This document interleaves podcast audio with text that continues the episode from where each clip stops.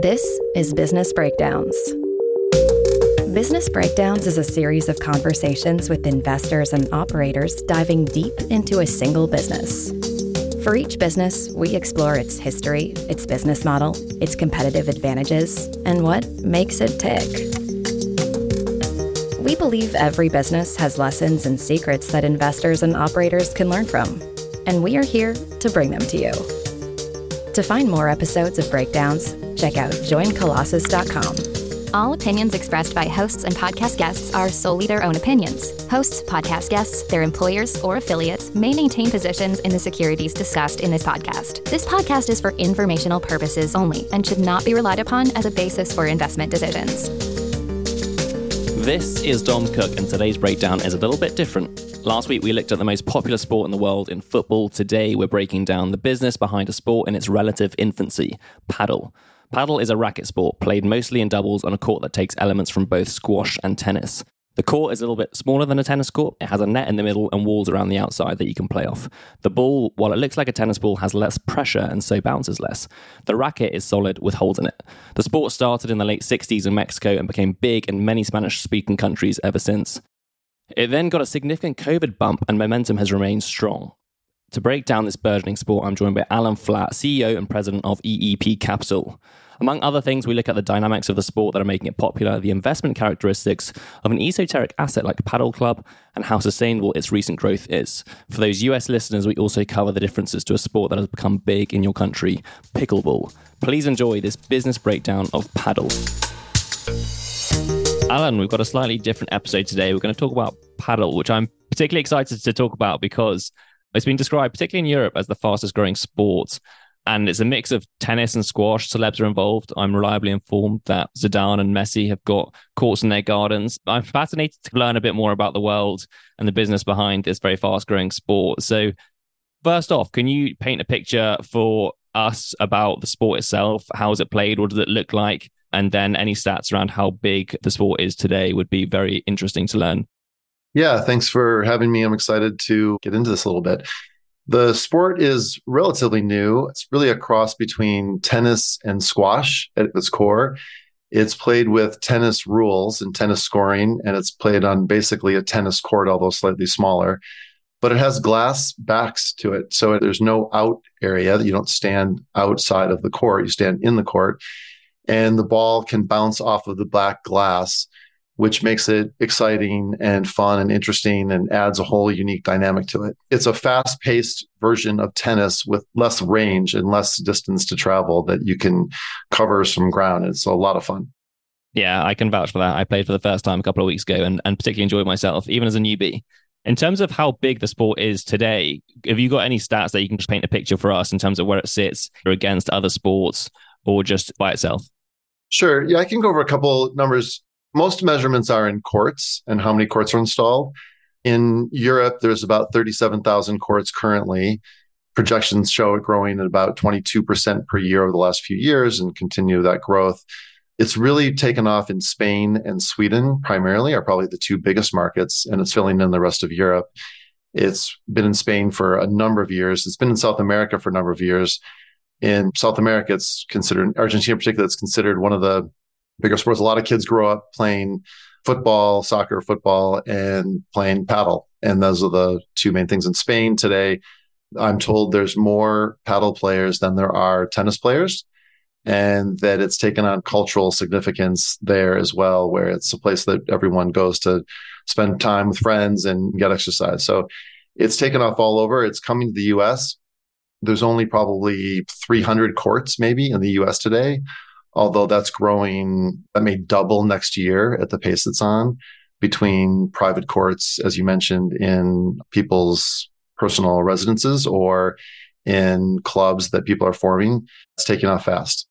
And I read somewhere in a Deloitte report that they think the market or the ecosystem at the moment is around $2 billion. Would that seem about right from your perspective? Yeah, I think so. It's been a fragmented business, to be honest, because it's so new. And again, in certain countries, it's taken off. So some of these projections are still a little bit early in terms of where we're at today. But yeah, that's probably about right. Sure. Makes total sense. So for me, it's really in the last couple of years that I've even learned what padel is, but it seems to be everywhere. Once I first learned about it, everyone kept talking to me about the sport. You mentioned that it was particularly popular in Spain, but also South America. Where did it start? I have to imagine it's more recent than maybe tennis, but what was the origin story? And then the path from there until now? The sport began in 1969 when a gentleman in Acapulco built a court because he didn't have enough room for a tennis court. And so he just put a concrete wall backing the court and that became padel. From there, it really took off in Argentina primarily. And then also, there were courts installed in Marbella, Spain at some of the resorts. And I've talked to people who are now older who grew up going to Marbella playing padel. And then that was it. That's the only time they ever played. And then from there, it took off in Spain in general. And some of the growth, I think, happened in Sweden because the Spain was primary vacation getaway location for the Swedish. And so then they adopted it. In terms of the recent search that I've noticed from my friends, is there anything with regards to COVID or why have I started hearing about it more recently? Was there an inflection point in the last five, ten years that has made it more of a mainstream sport? Well, I think COVID had a huge impact. Maybe even pickleball had an impact here where people had more time. Maybe they weren't going to their health club. Maybe they were looking for something to do with friends that didn't involve going to a restaurant. And so padel took off, particularly again in Spain and Sweden. That's when the buzz really, when everyone started playing. I'm surprised actually didn't take off here in the US, knowing what I know now at the time. But it's taken a little bit longer, but it's taking off now for sure.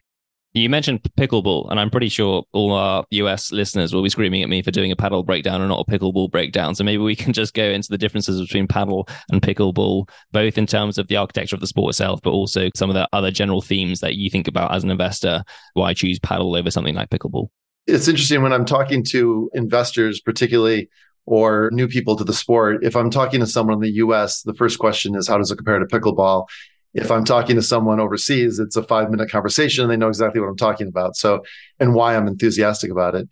The pickleball craze here has been phenomenal for racket sports, quite honestly. I think there's more people playing tennis today than were playing pre COVID, pre pandemic. And part of it is probably pickleball. It's fun to play pickleball. You get out and you see your friends and you're outdoors, you're moving, but it is quite a bit different. The scoring is different, the movement is different Padel is more athletic. It's a little more competitive, although I've seen some pretty competitive pickleball games. But padel is generally there's going to be more movement. You're going to work up a more of a sweat. It's also, I would say, perhaps maybe a little more addictive in that it's really exciting how you can use the glass to play your shots, whether you're hitting into a corner against the opposition, whether you're playing it off the glass when it's coming from to you, whether you can smash it out of the court there's a excitement to padel that arguably I haven't seen in pickleball quite the same way. And I love playing pickleball with friends and family too. So I think there's room for all three. Some of the press that's been done around it really emphasized that there's a room for tennis, pickleball, and padel, and that they're unique and different. Padel will have will attract people who are perhaps athletic and want a little more of a workout and perhaps who want to play something that's probably a little bit closer to tennis. Whenever you read about padel in particular, I have this felt experience too.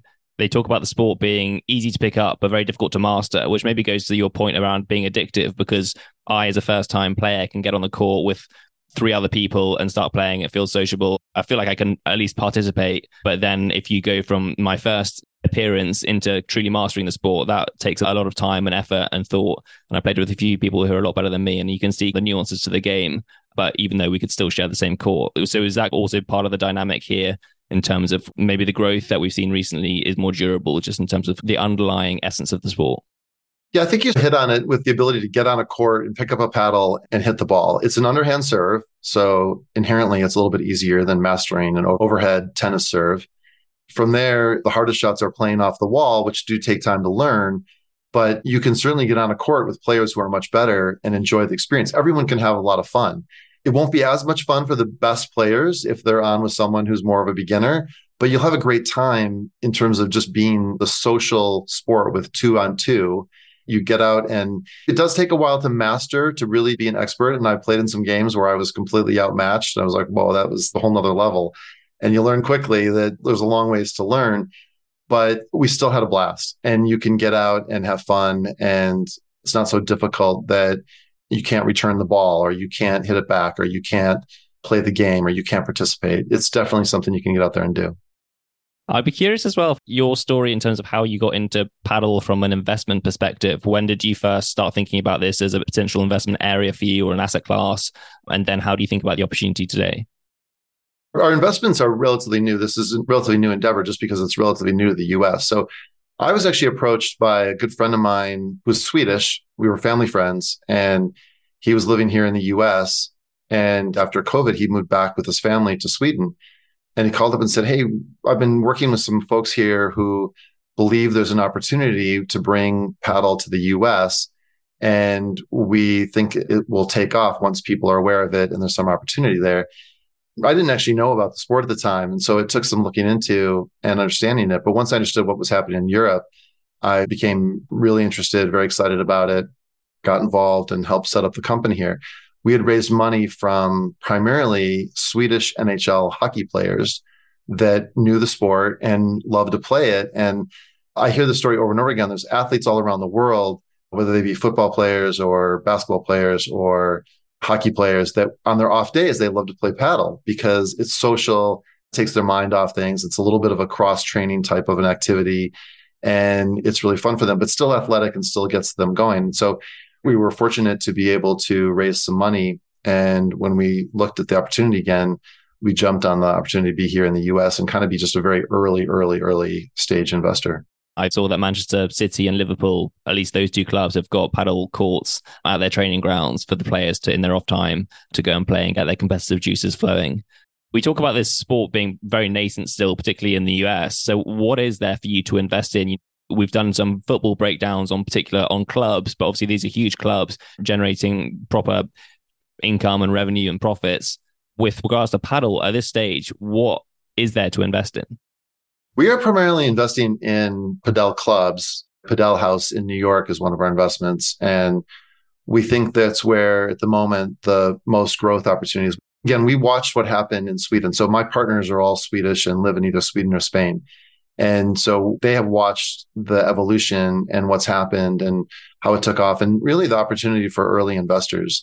The stories out of Finland, Sweden are compelling in terms of when you start in a good location with the right demographics and you get the right program going, including things like having coaches to teach the new players and so forth. We think that the club model is the best entry point at the moment. There are plenty of opportunities in equipment and clothing and so forth. And we've seen some of those opportunities.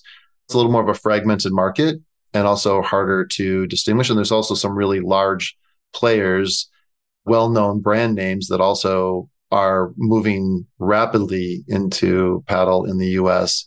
And so we're not as interested in that at the moment. We think there could be some opportunity.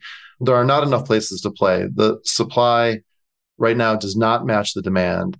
And when clubs have opened, the prices have been very attractive because of the enthusiasm.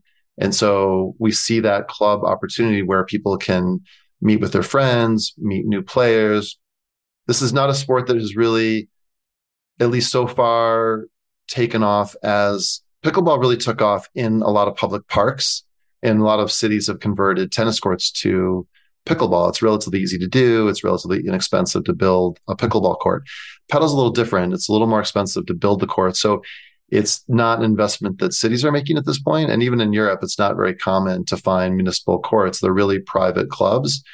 And option today is there are a few tennis clubs that are starting to put in padel courts or country clubs that are putting in padel courts. One of the things that I keep hearing over and over again is that a lot of tennis players who switch to padel, maybe their country club or their tennis club installed a court or a couple courts, but they're taking groups of friends who are playing and migrating to padel clubs where there's a bigger pool of players, more court time, more opportunities, specialized coaches. And we're thinking while the business grows in country clubs and tennis clubs, there's a role for padel clubs with the community. And it seems like it's picking up that way. We've also invested in a team for the Pro Padel League, which has been interesting. And we can talk more about that. But we think there are, again, there's an ecosystem being built today that doesn't exist. And to be early in this ecosystem is pretty exciting. Yeah. And the report I was reading that said kind of the market is around 2 billion dollars give or take. Was talking about the clubs being the majority portion of that 1.2 billion i think and then 200 million for building the courts themselves which rhymes with what you were just saying there. And so maybe we should go in break down on, a unit basis of a club and we can talk in generalities or specifics depending on what you're most comfortable with. And I guess starting with location, you mentioned finding the right spots with the right demographic patterns to be able to, to build a club within. What makes an attractive location for a padel club? And then we can start talking about what a club looks like in terms of courts, etc. Yeah. So currently, demographic wise, the opportunity really is finding an existing community, if you can, to start at least, that maybe exists of some expats from South America, expats from Sweden, expats from Spain who are here and who come and play and they're excited or they're athletes that have heard about it or actually there's a community in LA that's taken up with people putting padel courts over their tennis courts. So finding that existing community is key and then explaining the benefits of having a club where you can play with different people. So again looking for the foreign born players that grew up playing or played recently looking for tennis players that are interested in a new sport. Right now, I think the demographic of, you know, if we had to target something at the moment, I think it's a 25 to 50 year old ideal market. I think that changes. I think people can play padel. There's no age limit and it's exciting no matter what age, both for youth and for someone who's older. But I think at the moment, where it's getting the most traction is in that more active 25 to 45 or 50 year old. Primarily, we're seeing that in New York, where the buzz has taken off because there's this community of financial professionals or maybe people that were looking for something to do besides just meet up at a restaurant. And it's been incredible, just the feedback and how everyone's talking about it. And in the US, I think that's been a big piece of it. I think in Miami, there's been a lot of buzz about it, again, because more of a Latino population that was used to playing in other countries. And so that's been huge.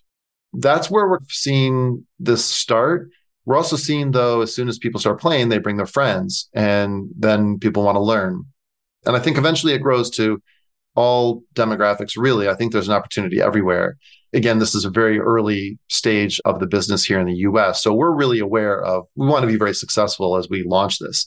So we think that major cities with an urban population that has the disposable income and the time to play is really the starting point.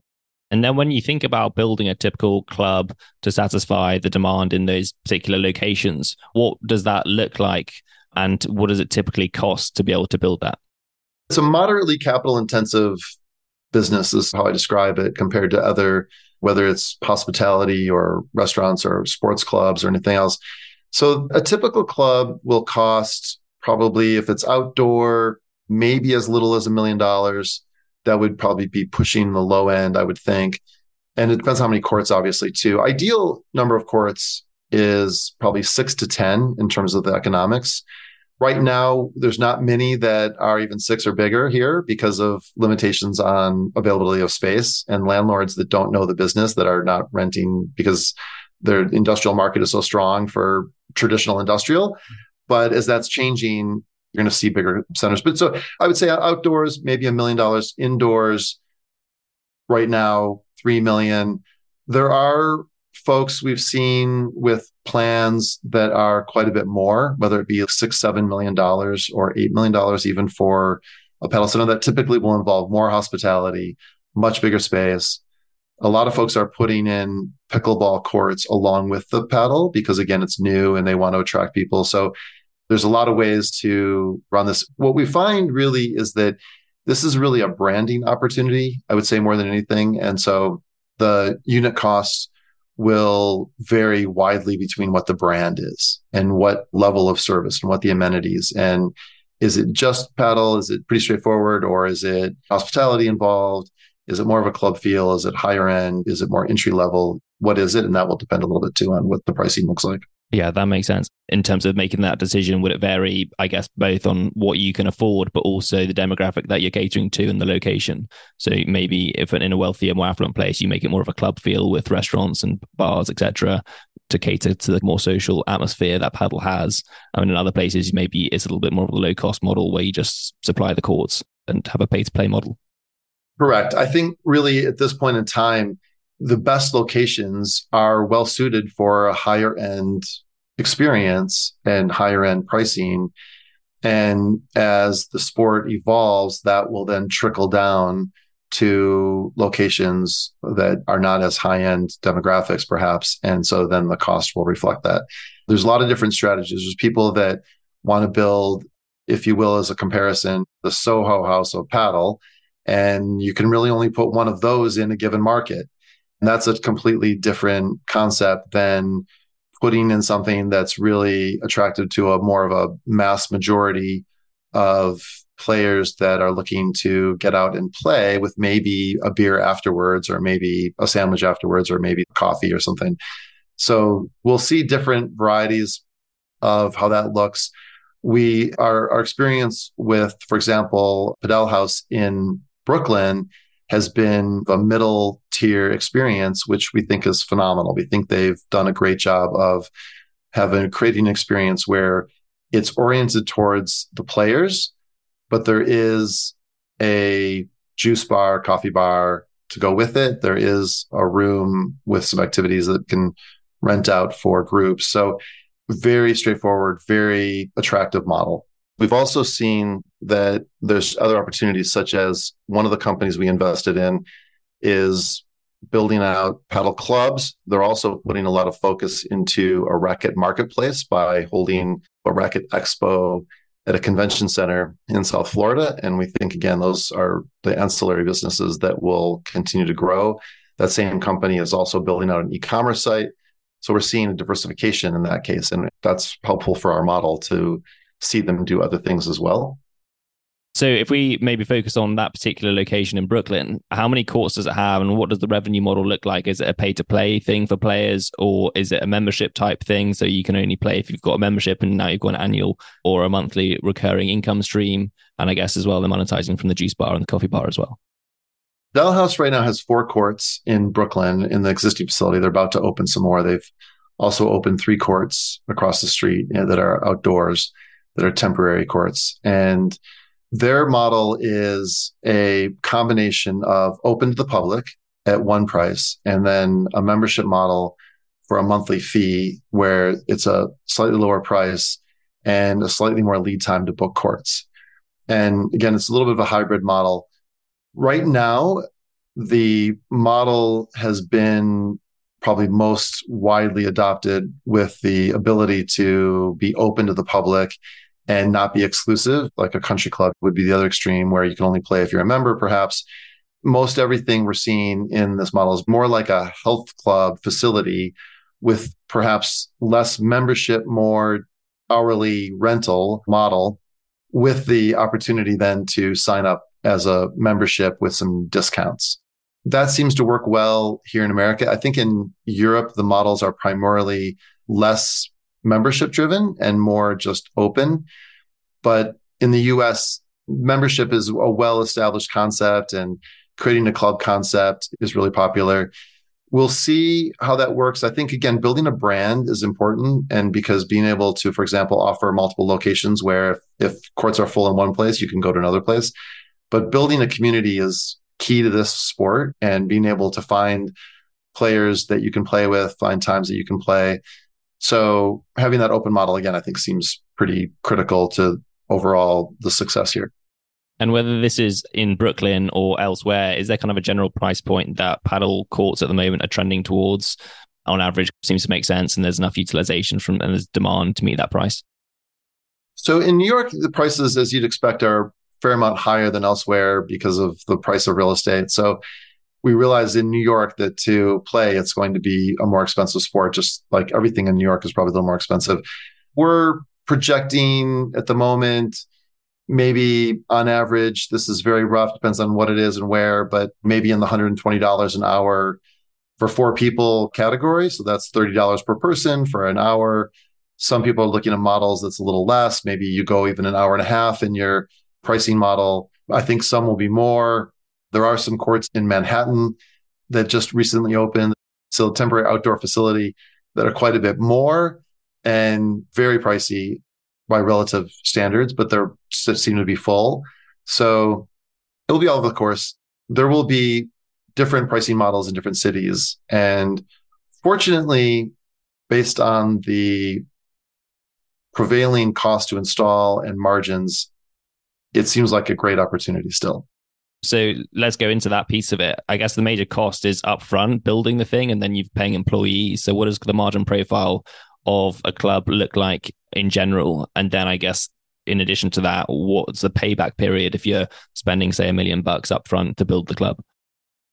We're projecting typical margins of about 35% to the bottom line, which is fairly attractive. So it's a two to three year payback on average. Now, there is a ramp up period depending at the moment there's certainly a ramp up period as you get players in and you teach them the sport and you get the word out and your social media kicks in there's going to be more expenses as a startup because you're hiring more coaches you're getting more people in you're showing them how to play you're creating more in-house tournaments to get people to play with different people at their level.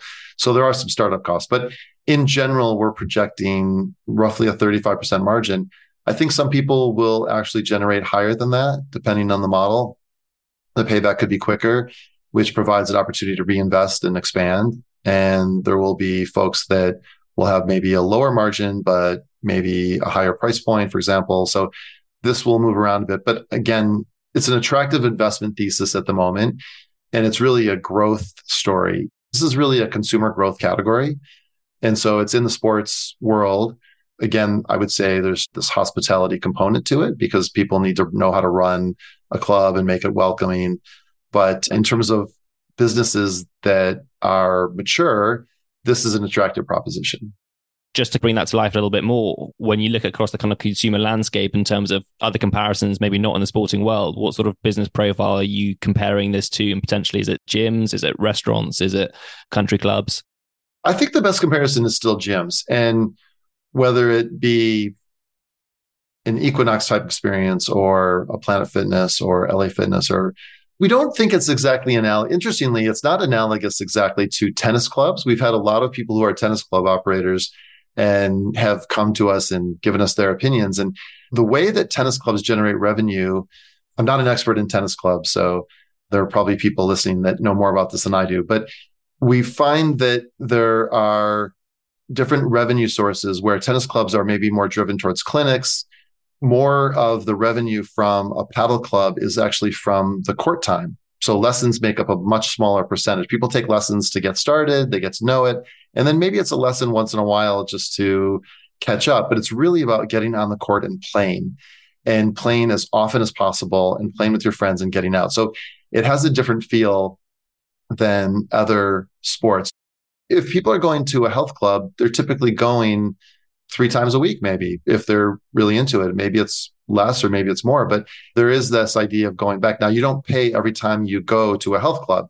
It's definitely more of a subscription model, which is a little more sticky. So it's not exactly analogous to that either, but it's some combination there where you're attracting people based on their wanting to get out often. I hear complaints that people learn to play and they can only get courts once a week or they can't even get courts once a week right now. And it's frustrating. So the industry is very keen to get more courts so people can come and play. Yeah, and I guess it's worth underlining as well the scale of the court versus tennis court that you just referenced there in terms of tennis clubs. You can fit probably two or three padel courts on the same footprint as one tennis court. And so you can fit a lot more of these in. But you just mentioned as well the supply issue. How is that resolved? Is it by just incentivizing entrepreneurs to build more clubs or is it a town planning issue? What's the bottleneck and how does that get resolved? Here in the US, it's happening. It's going to take another year before there's really enough places to play to really meet the initial demand. Depends on what part of the country you're in. In Miami, there are places to play. There's quite a bit more in the works in Florida in general, in Tampa as well, and Orlando. And it's just more well known there. It was really the first point of entry in the United States. Houston has places to play. Texas is again a little bit at the forefront. New York is relatively new and it's really yet to really take off on the West Coast, except San Diego. San Diego's had a facility for a couple of years now that's been very successful. The Tactika people have done well with that and they're expanding rapidly. In different countries, this has evolved differently. In Sweden, this took off really quickly because it's relatively easy to build courts. And that was both good and bad. A lot of folks point to Sweden as both a huge success, but also some pitfalls because it grew really rapidly. They were able to put a lot of courts in very quickly because the land use is easier to build. In Germany, it's been much more difficult to build and it's taken off much more slowly. But of course, the courts that are built do well because there's not as much supply. And the US is probably more like the latter land use is more difficult here and depends on where you are, but certainly in California, it's very difficult to build anything. And the existing warehouses where they could fit, there's huge demand for warehouse space. Warehouse space is incredibly low vacancy. But that will change. And I have heard from friends I know in the real estate business who've called me and said, Hey, I'm getting calls from Padel operators, and I don't know anything about this. And I've seen, you know, I know you're doing this, and this is interesting. What's going on? Tell me about this. I say, look, it's for real. If you want a good long term tenant and you're interested in a different use, especially if you're in a location with a lot of residences and the demographics are right, your economics are going to be phenomenal. You can definitely get premium economics for this and you should jump all over it it's an opportunity. And I'm sure you, there's padel operators that would even be willing to consider some equity swaps. I'm sure there's a lot of financial arrangements that people could figure out for startups that would be attractive to owners of the space. But it's going to take a while. Both the land owners and the property owners are still getting used to it. They're still understanding it. And there's not a lot of that space where people live. The ceiling height is also is a critical component. Typically, different people have different opinions, but let's just say 24 feet is probably minimum. And you can get by with lower, but generally you want a little bit higher. And so what goes into that then? If you have a lower ceiling, do you need to raise the roof, which is doable in some cases, and people are doing that? Do you keep searching for the spots? Do you go indoors or outdoors? In certain climates, you can stay outdoors, which is a little easier to find land. What will happen though is that there will be a benefit in that this won't grow so rapidly, so fast that we overbuild. And I think that's a key differentiator here in the US and other markets too, whether it's, I think the UK is somewhat similar. The, you know, again, I mentioned Germany. Italy has been easier to build. The sport's taken off rapidly. Spain has been easier to build. It's taken off rapidly. Sweden has taken off. So when people can build, they fill up, but the economics change because then there's more competition. And so we again view this as an early stage opportunity because we want to be at this stage of the curve at this point. Yeah, super interesting. And I have to imagine as the sport matures and you start moving down into the lower income brackets, then obviously the margins will get compressed as well. So all that seems to make sense to me. In terms of the rest of the ecosystem, we mentioned the Pro League earlier, which either invested in one of the teams there I'm curious about just the general ecosystem, what else there is. Most sports, as a child in particular, you get into it because you're watching your favorite players on TV and then you want to go and replicate them. So you go and play and learn, etc. What does the Pro League at the moment look like, both in the US and around the world? It doesn't seem to be a huge source of demand among the general populace to go and play this sport. But what does that look like now and how might that change? The Pro Padel League was formed earlier this year, and a little bit on the premise that Americans love teams and they love their homegrown sports. So the rest of the world has had the enjoyment of the World Padel Tour, the Premier Padel Tour for a number of years, for quite a while actually. And those have been hugely successful and they're really a media property to some extent. It's one of the things we really like about this sport is the media opportunities. I'll come back to the Pro Padel League. We were approached early in our endeavors by media group here in LA that was interested in the sport. Obviously, pickleball has done really well with ESPN and their media rights, but the belief is that padel is a hugely fun sport to watch on a screen and that it's highly attractive, that there's a lot of opportunity. It's very early and people are trying to figure out how to monetize that and how to get more padel on screens, but it will happen. My first experience with it was I went down to a premier padel tour in Monterrey, Mexico to watch the event. I had not been to a tournament previously and it was exciting to watch in person. It was huge fun. And I had texted my family and said, Hey, you might want to check this out on YouTube.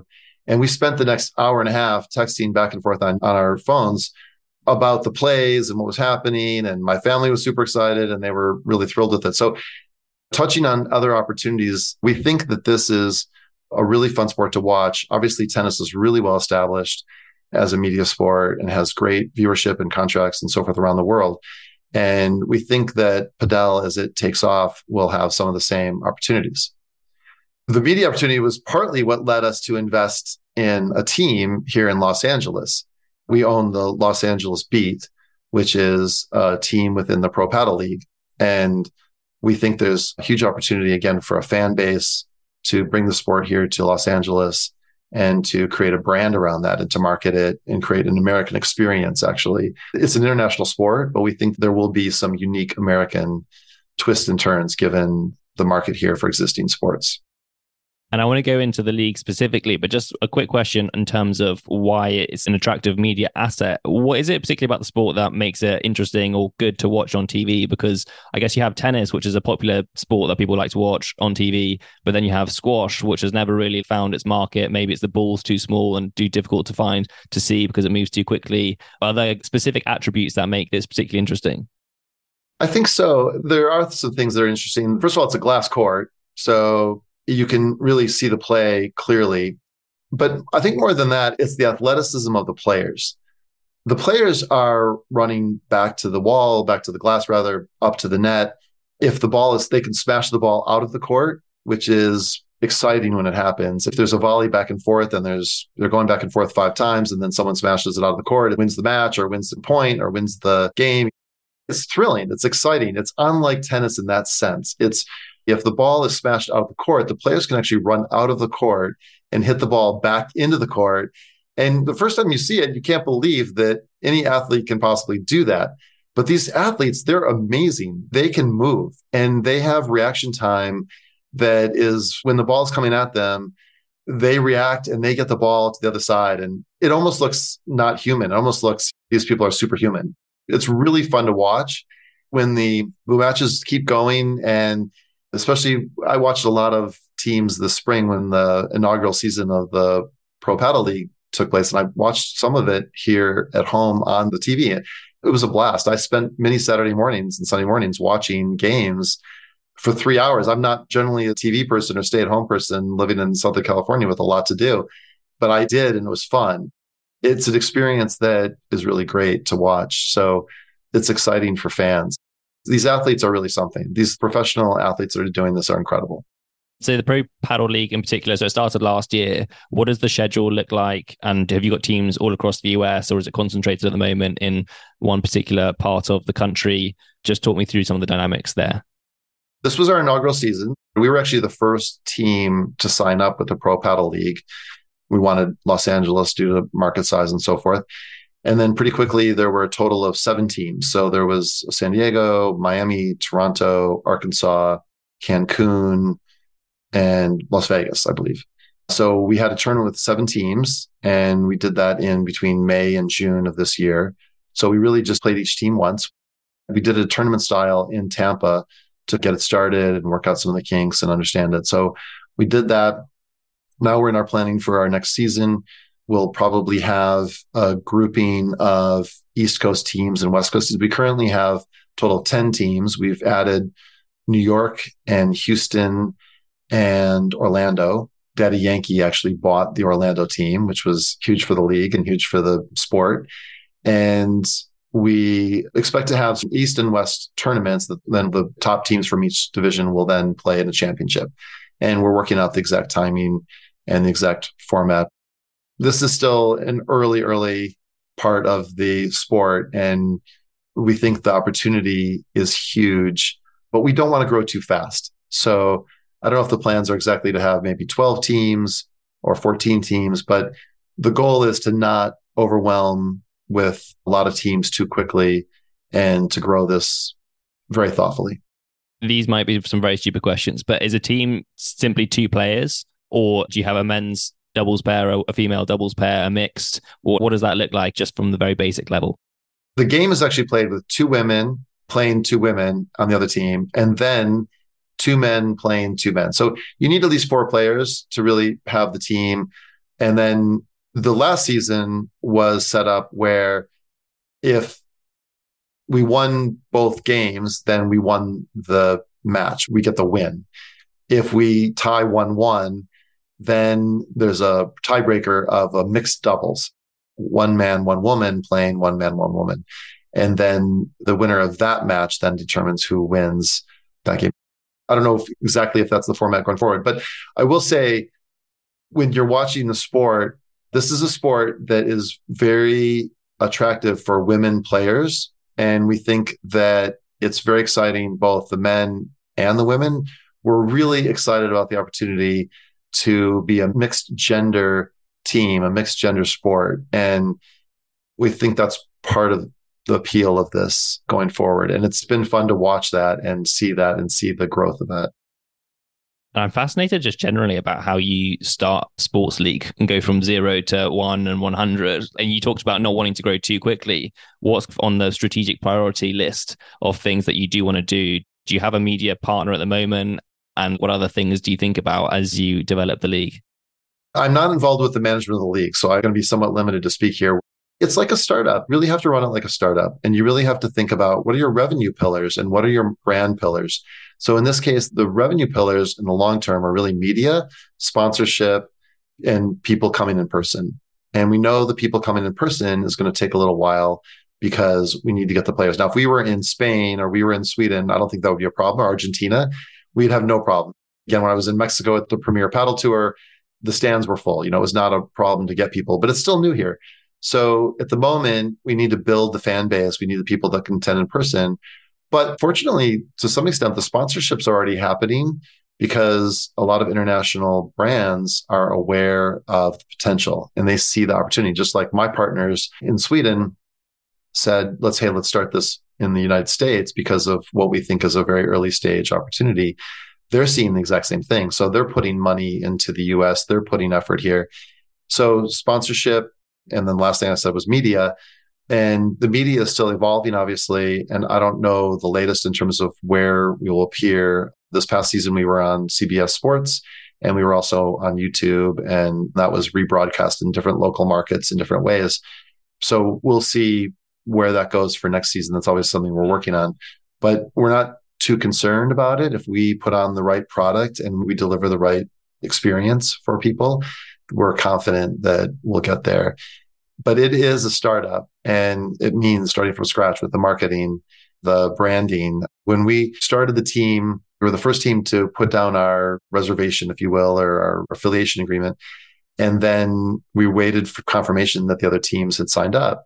There was a gap there for a couple weeks. And so we got the notice that, okay, we have seven teams. We're going to kick off this league. So we literally dropped everything we were doing for two weeks and we worked on our branding, which was probably one of the most exciting times in business that I've had because we knew we had to get everything done very quickly so we could get our website built and we could get our uniforms ordered and it was fun it was exciting we're proud of the work we did to get that done quickly and get it out there and what color did you go with we went with a blue primary and yellow background yellow lettering we picked the colors in part because a lot of the California teams that are already existing already have yellow and blue in their scheme. And we thought it was a great way to represent the tradition of sports in California and build a fan base with that. And we actually chose a name. So we chose Los Angeles Beat, which was interesting because we didn't go for the traditional animal or something else that a lot of teams. We went for something that we thought would have youth appeal, would be a little more to use a phrase, maybe street than traditional tennis. Wanted to go for something that was a little hipper and younger and youthful. Another reason was the longstanding music roots from LA. We thought it was a great representation of one of the core industries in LA that has resonance across the globe. And we thought that would be a great thing for the team to represent. Makes a lot of sense and actually gets into a question that I want to ask about how padel as a sport just grows. It's obviously been on tremendous growth rate recently. What does it need to keep growing and get even bigger from where it is today in terms of the growth rate itself? What are the big markers that you look for the sport as a whole to get through on the path that you'd like to see it go? One of the things I love about our investment is that we're not completely dependent on mass adoption of the sport. One of the things that in the US that's very different, I think, than other parts of the world is just the variety of things that people do here. Especially I'm in Southern California. And so between professional sports teams that are already established and then other activities, whether it even be in my community, mountain biking and surfing, and there's so many things to do here. So it doesn't even need to be what pickleball is, quite honestly.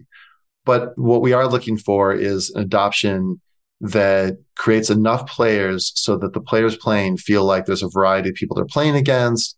They can bring their friends. If they're not tennis players, they can still pick it up. We think there's a huge opportunity to carve out a niche, even in a crowded space. I think that padel, it's so much fun to play. It's literally addictive. Once you play a few times, it gets in your brain and you want to go back and you want to play again. You're looking for locations. The key is to have something close enough to home so that you're not driving half an hour or driving an hour or not on a subway forever. You need enough locations nearby so that it's a little more convenient. And I think that'll happen. So I think the mass adoption piece of it, what we need is enough courts close to people where they live that we can get a big enough crowd. I think the rest takes care of itself because it's so much fun to play. I guess there is some element where you need brand recognition of the sport in general. You talked about tenants who are unsure of potential padel occupants. And I guess if you can solve educating the general population on padel as a whole will make some of those challenges easier and allow you to be able to build courts nearer people's homes. One of the things that I see keep popping up is the Olympics as the flagship. If you would say padel is an Olympic sport, then that very quickly settles maybe the question for landlords and say, yep, this is a real thing. Is that on either your radar or the sports radar? And how close is it to potentially becoming an Olympic sport? Well, certainly people are working on it. There is an international padel federation that has organizations in every country, which is one of the criteria that there's an organizing body that can push the sport. In the United States, it's the USPA, the United States Padel Association. And there's organizations around the world doing the exact same thing. So they're active. It will not be in the 2028 Olympics in Los Angeles, sadly for me. Disappointed by that, but there's not enough time to get it there. So I think right now the focus is maybe on 2032, which I believe is in Brisbane. We'll see. Again, if you're in certain countries around the world, you would be amazed that it's not in the Olympics because it's so popular. And we know we work with these professional athletes that it would be exciting to see them in the Olympics. There's players that have been playing since they were youth that are phenomenal and watching the sport. I think if it was an Olympic sport, I think the TV coverage would be there, the media coverage would be there because it's so much fun to watch. Again, maybe not as many people the first year know about it, but it would I think it would have viewership that would take off. So we're hopeful that it could be announced for 2032. So we'll have to see about that. I'd learned a bit about the Olympic process of getting new sports into the Olympics. There seems to be five criteria and it meets four at the moment. It just, there is one criteria that says the sport needs to be competed in 75 countries over four continents for men and 40 countries over three continents for women. And so as the sport grows, hopefully we'll tick that box and then there'll be even less resistance to it potentially becoming an Olympic sport, which will be very interesting to see. On the flip side of the opportunities coin, we like to talk about the risks. And particularly, I guess you've talked about how maybe this isn't so much a general padel story for you as an investor is a slightly more idiosyncratic. So when you think about your investments and your portfolio in the sport what do you see as the risk? What keeps you up at night as you think about those things? Well certainly the risks are again in a crowded real estate market that there's a lot of things for people to do. There's just not enough courts right now. And then the business will take longer to build out as a result. We definitely see that we need to get courts going of course, that's also the flip side of not so much supply that it hurts the economics of this business. Well, we're not worried about overbuilding. Certainly, there could be price pressure at some point. I think down the road, go out five years from now, you could see price pressure. You could see that there's enough courts or that the padel centers need to reduce prices. That completely could happen. So we think about this as like a curve. We're at the very, very, very beginning of the curve, comes up and then it plateaus a little bit, maybe declines slightly at some point in the future. Those are all things that we're we plan for and we think about and how we invest. And when we look at new investments, we underwrite them not as aggressively typically as the companies do. We look at downside scenarios and we look at if the revenue dips, or let's say there's a period of time where for some reason something has to close. What happens if there's a three month closure for some reason? You know, now we look at all those risks and we evaluate them. I think the thesis is still pretty strong. So at the moment, it's more of speed to market. The real risk is who's first and who gets the best locations and who can get the right brand. What entrepreneurs can execute? It's great to plan. Everyone, maybe people have played in their home country or now they're expats living here and they want to start a business and great planning, great connections, but can they execute? So those are just typical everyday business risks that we evaluate pretty rigorously and when we're looking at investments. And again, just considering the longer term. There are other examples like squash. I think you brought it up earlier. Why did squash not take off in the same way? And I think there's some pretty interesting both comparisons and then some pretty important differences. And there are other sports too that maybe people thought was the next big thing that maybe has plateaued or just didn't get quite the same reaction. The big difference is when you walk into a padel center, let's say you go into Padel Haus in New York and you look around, there's four padel courts and you can see friends that might be playing in one court and you can see what's happening. And you go on your court and maybe you stop play for a minute to go watch someone else and you're meeting in the hallways and it's a little different. I remember from my college days playing squash where you go down a kind of a dark hallway and you go in a room and you're playing one on one and you're by yourself. It was not social it was super fun, but it wasn't social. And when you play padel, it's social. That's why people play pickleball. Pickleball is a great way to get your body moving, get outdoors, and see your friends.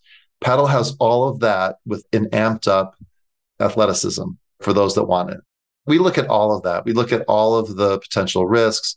I come from a banking background most of my career and commercial real estate. And so risk management is in my blood. And I think about that and we evaluate that backwards and forward.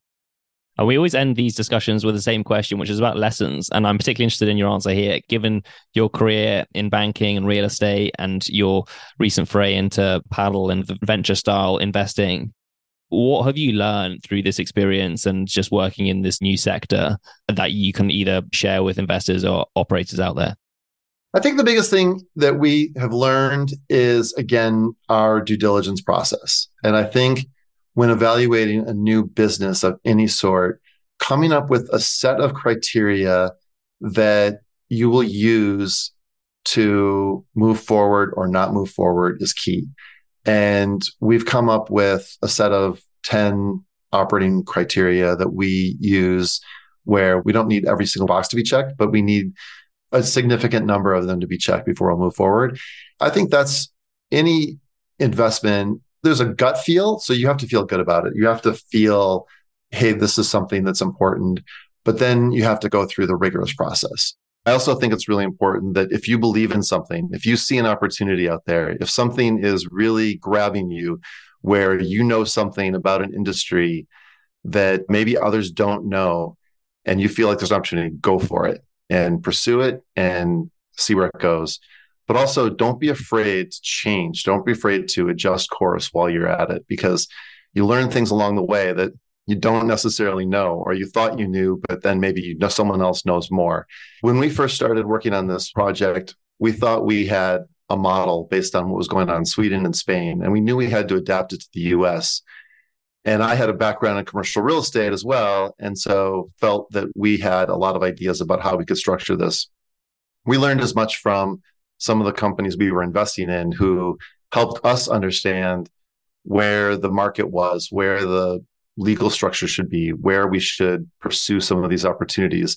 And then we learned what some of the opportunities we shouldn't pursue, which we thought would be great businesses, but maybe we just couldn't understand where we were going to make money at it in the long run.